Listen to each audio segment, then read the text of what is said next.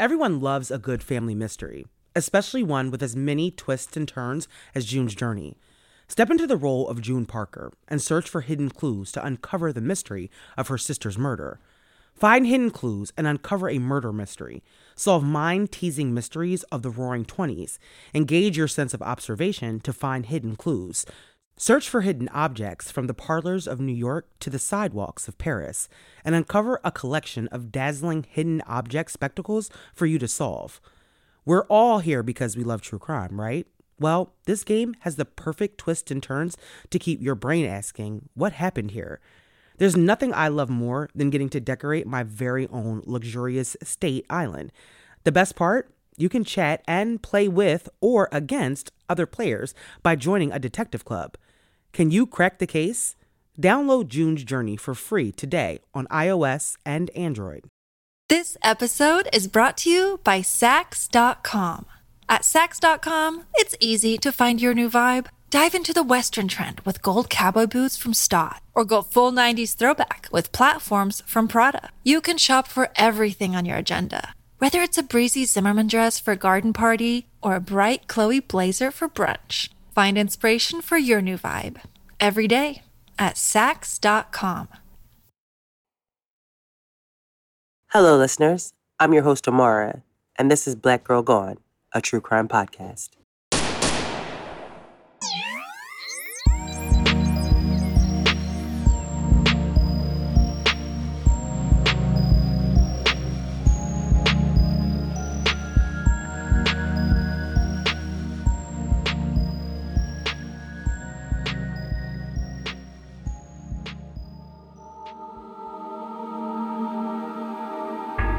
On this episode of Black Girl Gone, we tell the story of Naomi Wilson, who was 32 years old when she disappeared from Cedar Rapids, Iowa on April 12, 1981. The day that she was last seen, she was supposed to go and visit a friend, but she never made it to her friend's house.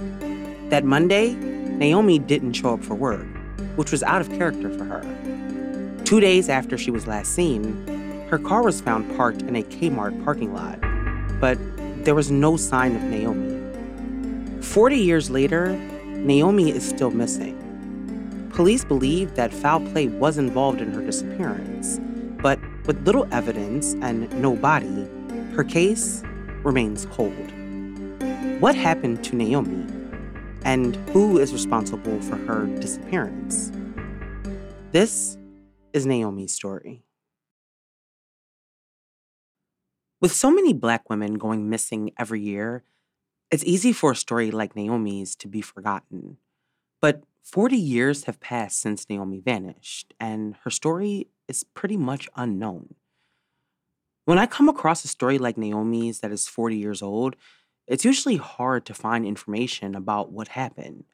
But in this case, IowaColdCases.org has done an amazing job compiling a lot of the information about Naomi and her life into one place. Police have long believed that Naomi is dead, but her body has never been found, and so no one really knows what happened to her. And so, even though it has been a lifetime since Naomi was last seen, I think it's still important to tell her story. Naomi Wilson was born Naomi Pollard in Birmingham, Alabama on August 20th, 1948. She was raised there with her four brothers. And Naomi lived in Birmingham until she graduated from high school, and then she moved to Chicago. While there, Naomi met a man named Benny Washington, and eventually the two got married. Now, not much is known about their relationship, and I'm not sure how long they were married, but the couple ended up moving from Chicago to Cedar Rapids sometime in the late 70s. Their marriage, however, ended shortly after the couple moved to Iowa, and they divorced in 1978, according to the Charley Project. At the time, several of Benny's family members lived in Cedar Rapids, and so I'm not sure if that had anything to do with their decision to move there in the first place. However, despite divorcing Benny, Naomi made the decision to stay in Cedar Rapids. In fact, the summer before her divorce, she had purchased a home there. But there was also something else that was keeping Naomi in Cedar Rapids. Shortly after divorcing Benny, Naomi began dating his uncle, Colbert Beets, who went by the nickname Billy. Now, Benny got remarried not long after their divorce, and he and his new wife moved to Denver, Colorado. Now, after her divorce and the start of her new relationship with Colbert, Naomi seemed to settle into her new life. She had a job working for a company that manufactured construction equipment. She had started working there in the handling and materials department, but eventually moved to working at a factory checkpoint. Those who were close to Naomi say that she was level headed and that she was focused on improving her life. She was, after all, in her early 30s. And so, despite the fact that her first marriage didn't work out, Naomi wanted to start over, and she was doing a good job. By 1981, Naomi and Colbert had been dating for three years. The couple did not live together, however. Now, when asked about Naomi after her disappearance, Colbert told the Gazette, a newspaper in Iowa, that Naomi was really friendly. He described her as easy to talk to, but not really outgoing. He also said that Naomi's temper occasionally flared up and that she was plain spoken. Colbert said that Naomi didn't beat around the bush, and if she didn't like something, she would tell you. The home that Naomi had purchased needed a little TLC, and so she had been focused on buying things to fix up her home.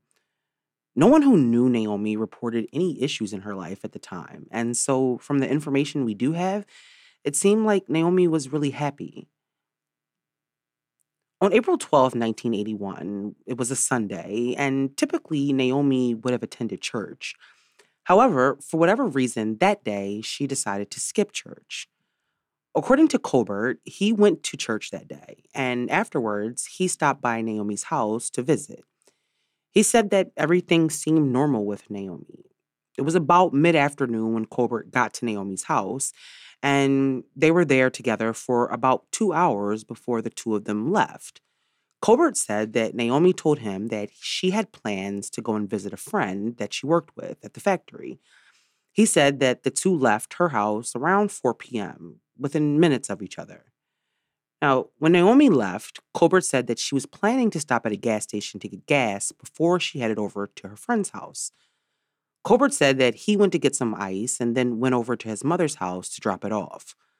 According to him, he assumed that Naomi had made it to her friend's house. He said that about an hour after they had left each other, he passed Naomi driving her car down a street. But Naomi never made it to her friend's house. Now, that night, Colbert said that he waited for Naomi to return to her house, but when she didn't come home, he started to worry. Now, there were no cell phones at the time, and so there was no way for him to call her. And so he just waited. After a few hours of waiting, Colbert said that he decided to go looking for Naomi. He said he searched for her until 3 a.m. Monday morning. But Colbert said that he did not find Naomi or her car, a white 1978 Ford Fairmont. When the sun rose on Monday morning, Naomi still had not returned home. Several other people who knew Naomi and Colbert joined him in searching for Naomi on Monday. Colbert would later tell the Gazette that he didn't immediately report Naomi missing because he didn't want to alarm people for no reason. But when Naomi didn't show up for her scheduled shift at the factory, a coworker of Naomi's called Colbert to let him know that Naomi was a no show. At that point, it was clear that something was wrong because Naomi never missed work. She was described by her coworkers as hardworking and a diligent employee. So, for her to not show for work without an explanation was not something that Naomi would normally do. Colbert said that this is when he decided to call the police to report that Naomi was missing. Almost immediately, according to reports, friends and family of Colbert began searching for Naomi. They got in their cars and drove all over Cedar Rapids searching for any trace of Naomi. Two days after Naomi was last seen, on April 14th, while people were out searching for Naomi, they got their first piece of evidence when her car was found.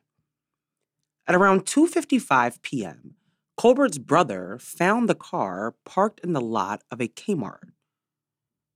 They called the police, who met them at the car, but there was no sign of Naomi in the car. And as far as I can tell, they didn't find any of her personal items in the car either. They looked in the trunk to make sure Naomi wasn't inside, but according to Colbert, he told the Gazette that the police didn't take any fingerprints, and despite the car belonging to a missing person, they did not impound the car to take a closer look or to collect fingerprints. And instead, Colbert said that they allowed him to drive the car from the scene. The day after Naomi's car was found, around 30 people gathered again to help search for Naomi. And one of Colbert's brothers, Paul, was a reverend at a local church. And he went to the Linn County Civil Defense Department and he asked to borrow four walkie talkies that they could use to help them communicate during their search. The Civil Defense Department gave Paul the walkie talkies, and according to reporting, the Civil Defense Director met with the search party to show them how to set up a search pattern. The search party was beginning their efforts at the Kmart parking lot where Naomi's car was found. Now, the civil defense director that came out to help them told the Gazette that, quote, we checked through a big forested area near the parking lot behind the truck services center to the east of Kmart. We formed lines and crisscrossed a huge area, but we didn't find anything. At the time, police were not suspecting that foul play was involved in Naomi's disappearance. But those who knew her best said that she would not have left without telling anybody. She also had no reason to leave. She had just bought her house, which she was fixing up, and she had bought a car too. Not to mention that she was doing well at work and had made no indication that she was having any issues in her relationship with Colbert. Out of Naomi's four brothers, only two were still living when she vanished. One of her brothers had died in 1958 and the other in 1972. But her two surviving brothers, John and Lorenzo Pollard, were living in Atlanta at the time. And when they found out about their sister's disappearance, they came to Cedar Rapids to help assist in the search. Naomi's brothers agreed that Naomi would not have just left on her own. But they did express optimism that she would be found safe. And when they spoke to the Gazette two weeks after Naomi disappeared, her brother John said that, quote, I guess I have a positive attitude. I don't have that gut feeling that something is wrong with her right now. He said that his wish was that, quote, if any person or persons are holding her, that she can break free and call her family. However, as John tried to stay positive about his sister's return, Colbert told the Gazette that he believed that foul play was involved. He told them, quote, something would have had to have happened to her. I can never believe that she would just leave town. Now, in that article, Colbert also expresses his frustration with the police response and investigation. As an example of why he felt that way, he said that the day before Naomi's car was found, he was out searching and he stopped the police officer to ask him if he had seen the car. Colbert said that the officer had no idea that Naomi had been reporting missing and that there was an attempt to locate report for her car. He said that he doesn't believe that the police ever tried to find her car. And once the car was found, Colbert took issue with the fact that the police didn't take any fingerprints or collect any evidence from the car, and instead allowed him to just drive off in the car. Her brother John also felt like the police were not really looking for his sister either. And he told the Gazette that, quote, I think they're doing a poor job. I don't think that they took this missing person report seriously. Being from the South and being black, I grew up knowing that if you're white, they jump on the case. If you're black, they wait around a little bit before acting. Now, as you can imagine, there is not a lot of information about the investigation into Naomi's disappearance. But we can see that at the time, both Colbert and Naomi's family expressed their concern over the lack of care that the local PD had shown for Naomi missing. Her family and friends, just like family and friends today, were forced to look for Naomi on their own. But unfortunately, there was no social media for them to turn to in order to spread awareness about Naomi's case. The local paper did cover Naomi's disappearance during the early weeks, but the story never made it out of Cedar Rapids. And as the weeks went by and the mystery of what happened to Naomi deepened, her family and friends had no idea that they would spend a lifetime trying to find answers. The key to consistent good hair days is using ingredients that benefit your hair. Function of Beauty makes hair care products that are 100% customizable, made for your hair where it's at now and where you want it to go. Function of Beauty is the world's first fully customizable hair care that creates individually filled shampoos, conditioners, styling, and treatment formulas based on your hair now and where you want it to go. Founded by a dream team of engineers and cosmetic scientists, each Function of Beauty product is individually designed to be as unique as you are. Function of Beauty offers over 54 trillion possible formulations. Every one of them is vegan and cruelty free, and they never use sulfates or parabens. You can also go completely silicone free. Here's how it works first, take the quick hair quiz to build your hair profile and select five hair goals like length, volumize, and oil control. Does your hair get frizzy in the winter but oily in the summer? Function formulations are meant to be changed when your needs change. Next, choose your color and fragrance, or go dye or fragrance free. Then, get your freshly filled formula delivered straight to your door and prepare for good hair days ahead. Say goodbye to generic hair care for good today. Go to functionofbeauty.com slash girlgone to take your hair goals quiz and you'll save 25% on your first order. Go to functionofbeauty.com slash girlgone to let them know that you heard about it from our show and to get 25% off your first order. That's functionofbeauty.com slash girlgone to take your hair quiz and save 25% on your first order. This episode is brought to you by Saks.com. At Saks.com, it's easy to find your new vibe. Dive into the Western trend with gold cowboy boots from Staud, or go full 90s throwback with platforms from Prada. You can shop for everything on your agenda, whether it's a breezy Zimmermann dress for a garden party or a bright Chloe blazer for brunch. Find inspiration for your new vibe every day at Saks.com. On April 12th, 1981, 32 year old Naomi Wilson disappeared. The Sunday that she was last seen had been a normal day for Naomi, and she had made plans to go and visit a friend. Her boyfriend Colbert said that she left her home around 4 p.m. and said she was going to get gas before heading over to her friend's house. An hour later, Colbert said he saw Naomi driving down the street in her white Ford. But it was the last time that anyone ever saw Naomi. She never made it to her friend's house. Two days later, her car was found abandoned in the parking lot of a Kmart, but there was no sign of Naomi. Her boyfriend Colbert and friends of theirs organized searches for Naomi. They spent hours driving around Cedar Rapids looking for her, but they didn't find Naomi. Information about the investigation by police doesn't really exist. And so it's hard to determine what police did to find Naomi. Part of the problem is that Naomi disappeared 40 years ago.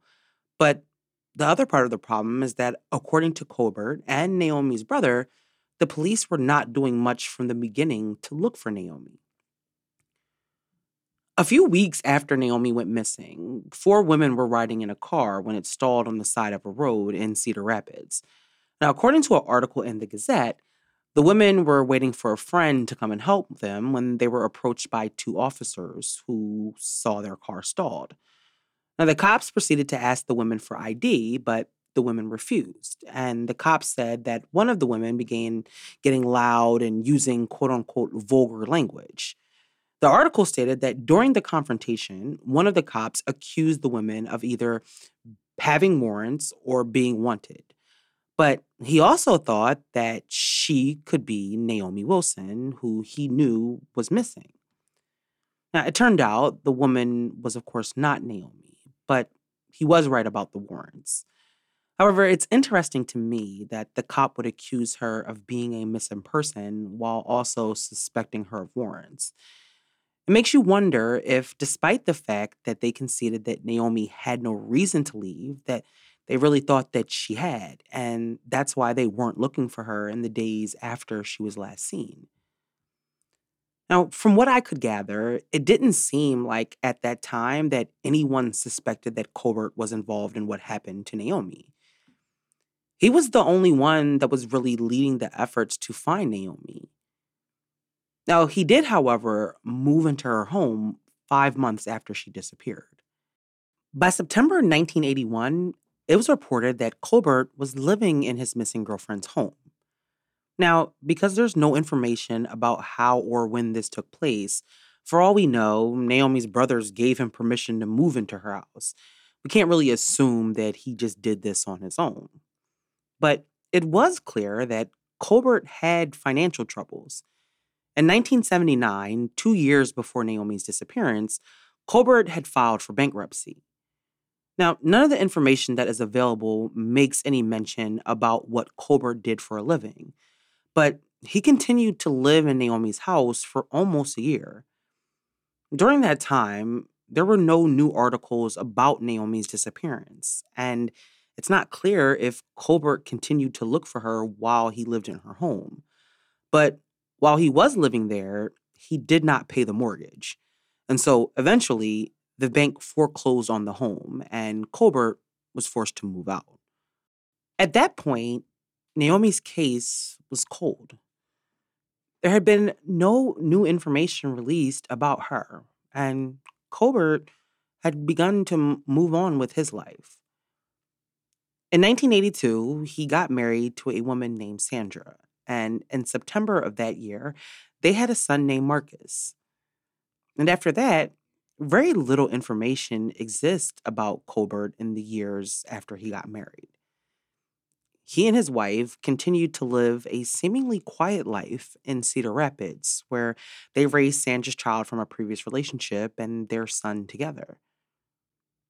His brother Wendell Beats, however, led the opposite of a quiet life.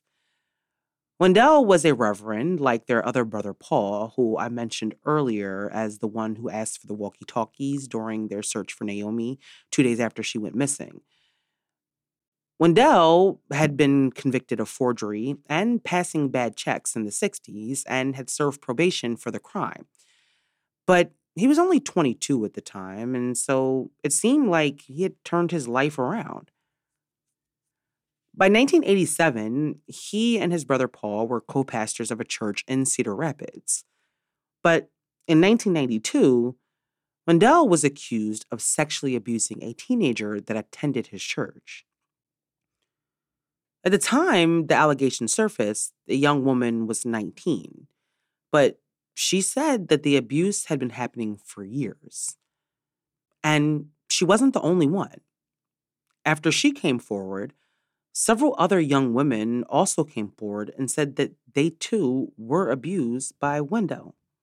Wendell, surprisingly, did not deny the allegations. In fact, he stood up in front of his congregation and admitted to what he called sexual misdeeds before resigning from his position as pastor. He eventually was charged with the assault. Now, he tried to change his story during his trial, claiming that the young woman had made up the story because she was angry that he was having an affair with her mother. But the defense didn't work, and he was found guilty in December 1993, and he was sentenced to two years in prison. But after he was released, Wendell went right back to being a pastor. Despite his sexual assault conviction, he was able to pretty much go back to being a pastor like nothing ever happened. IowaColdCases.org said that two years after his release, He and his brother Colbert were listed as co reverends of a church. Now, over the years, trouble and tragedy seemed to follow the men in the Beets family. Colbert's oldest son was charged with felony assault and intent to commit sexual assault. And two years later, in 1997, Paul's son committed suicide by drowning. But while the Beats family dealt with their own issues, it seemed like no one was talking about Naomi anymore. Searches for information about her case during those years turned up nothing. Now, in 1988, the Gazette reported that a shallow grave had been found in a remote area in Cedar Rapids.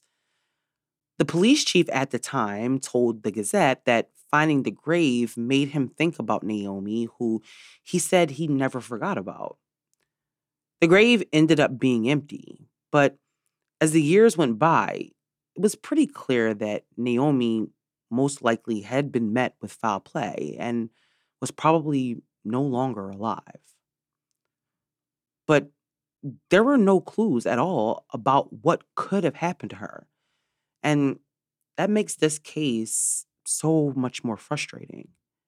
In 2003, tragedy struck the Beats family once again when Colbert's 21 year old son, Marcus, committed suicide. Marcus, described as a premier drummer, shot himself in November of that year.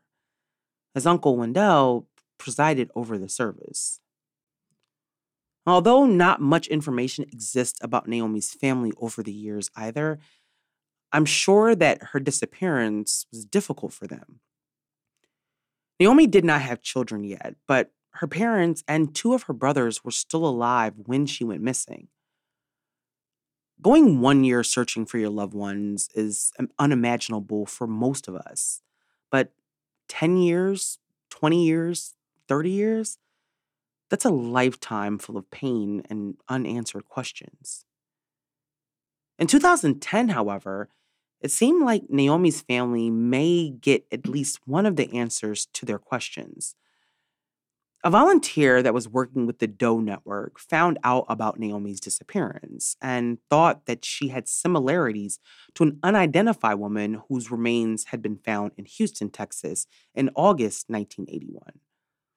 The woman had been murdered. But the volunteer did send the information to the police. However, police had no DNA or dental records to compare the body to. Fortunately, Iowa Cold Cases was able to give the volunteer the contact information for Naomi's two brothers who were still living at the time. Now, according to their site, the brothers agreed to submit their DNA. And they were hopeful that even if the remains didn't belong to their sister, that at least their DNA would be in the system for the future.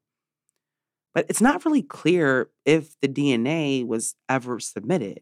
And I can't find any information about what happened or if the testing is still pending.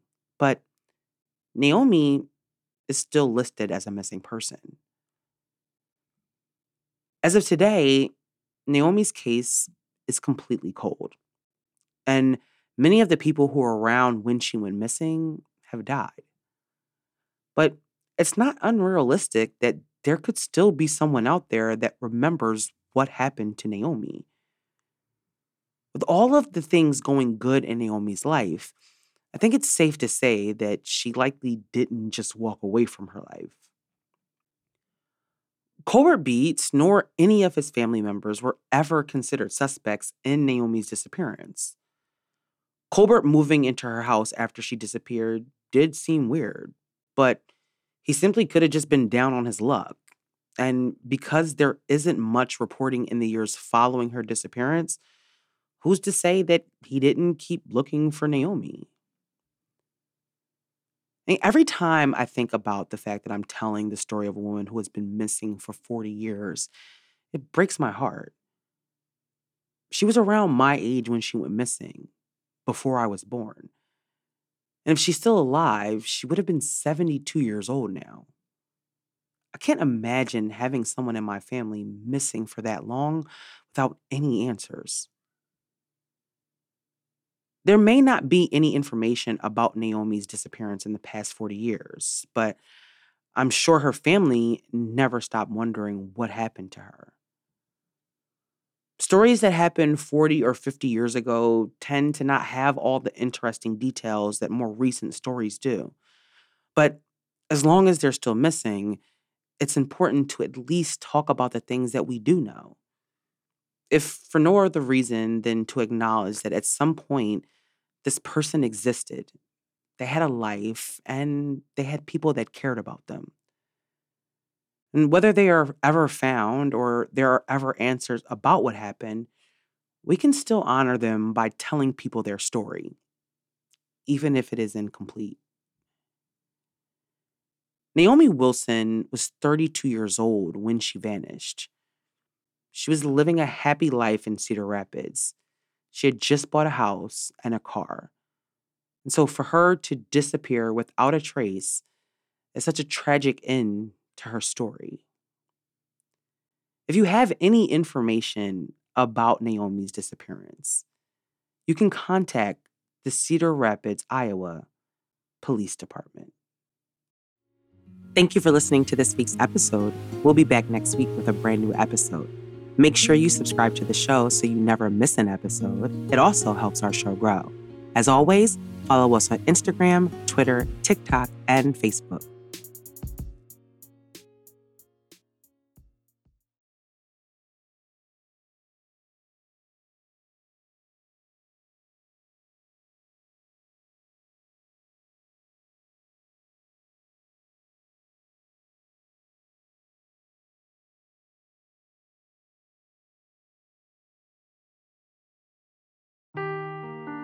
Seeking the truth never gets old. Introducing June's Journey, the free to play mobile game that will immerse you in a thrilling murder mystery.